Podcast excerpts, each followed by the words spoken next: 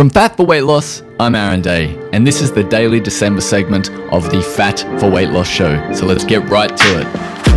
Every day in December, we'll be covering a new topic, from events to travel to nutrition and physical performance. So let me know what you want to cover, and we'll dig into it for six minutes every day in December.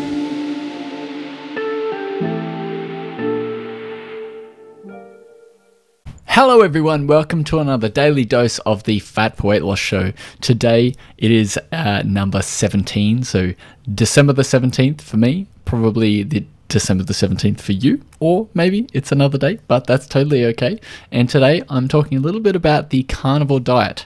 So there was a question on Instagram um, that said, Why does the carnivore diet work so well for me, and why does it not sometimes work for someone else?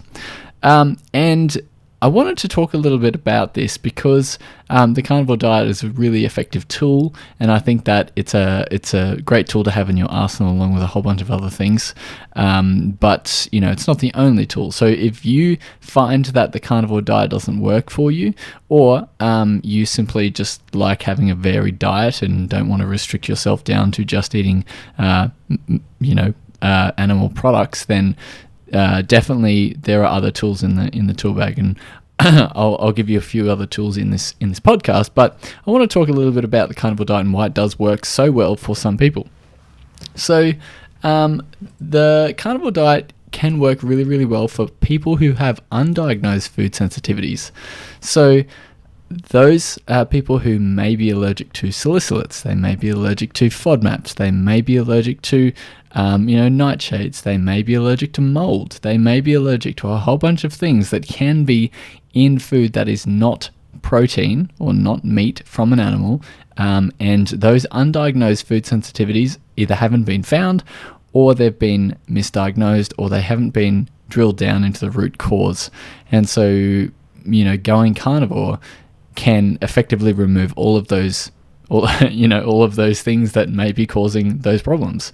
Um, so food uh, undiagnosed food sensitivities may be one thing that if you're trying to figure out what uh, you know uh, why the carnivore diet works so well, maybe it's because you had you do have food sensitivities and going on a basically an elimina- elimination diet uh, can help you in the long run.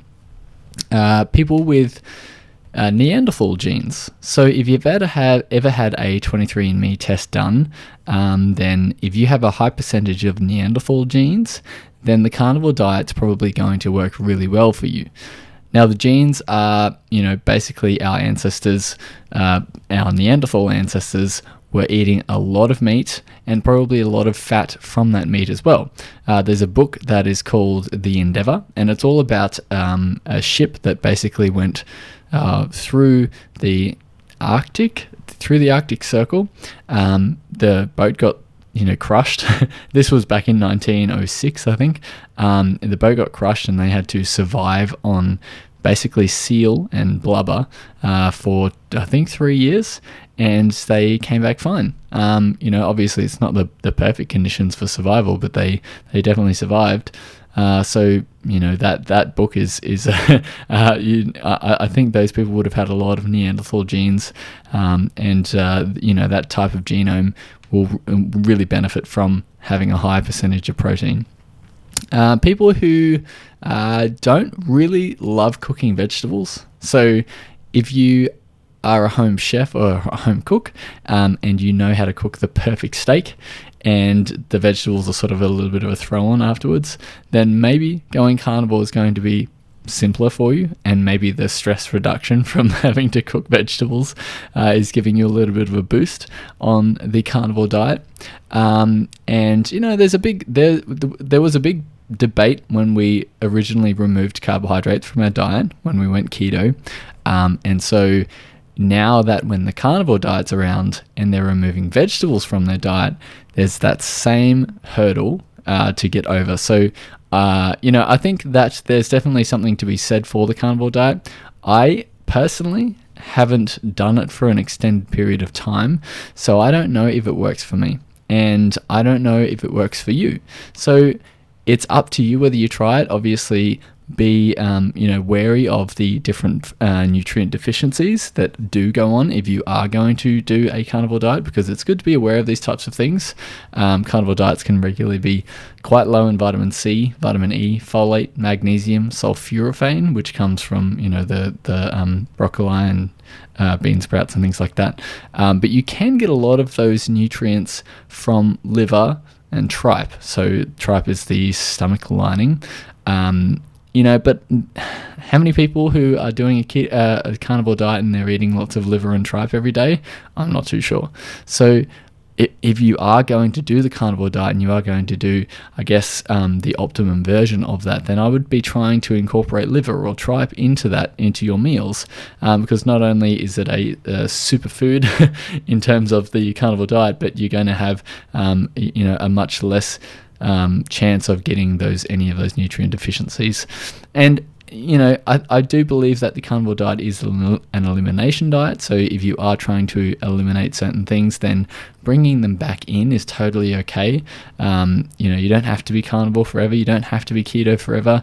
I don't think those things are completely necessary. You take what you think is best about that and then you apply it as you go on. So, other tools in the toolbox that I was talking about at the start of the podcast, you know, uh, the ketogenic diet is fantastic. Carnivore diet is fantastic as a tool. Uh, fasting is a fantastic tool, probably just as good as any of those, if not better.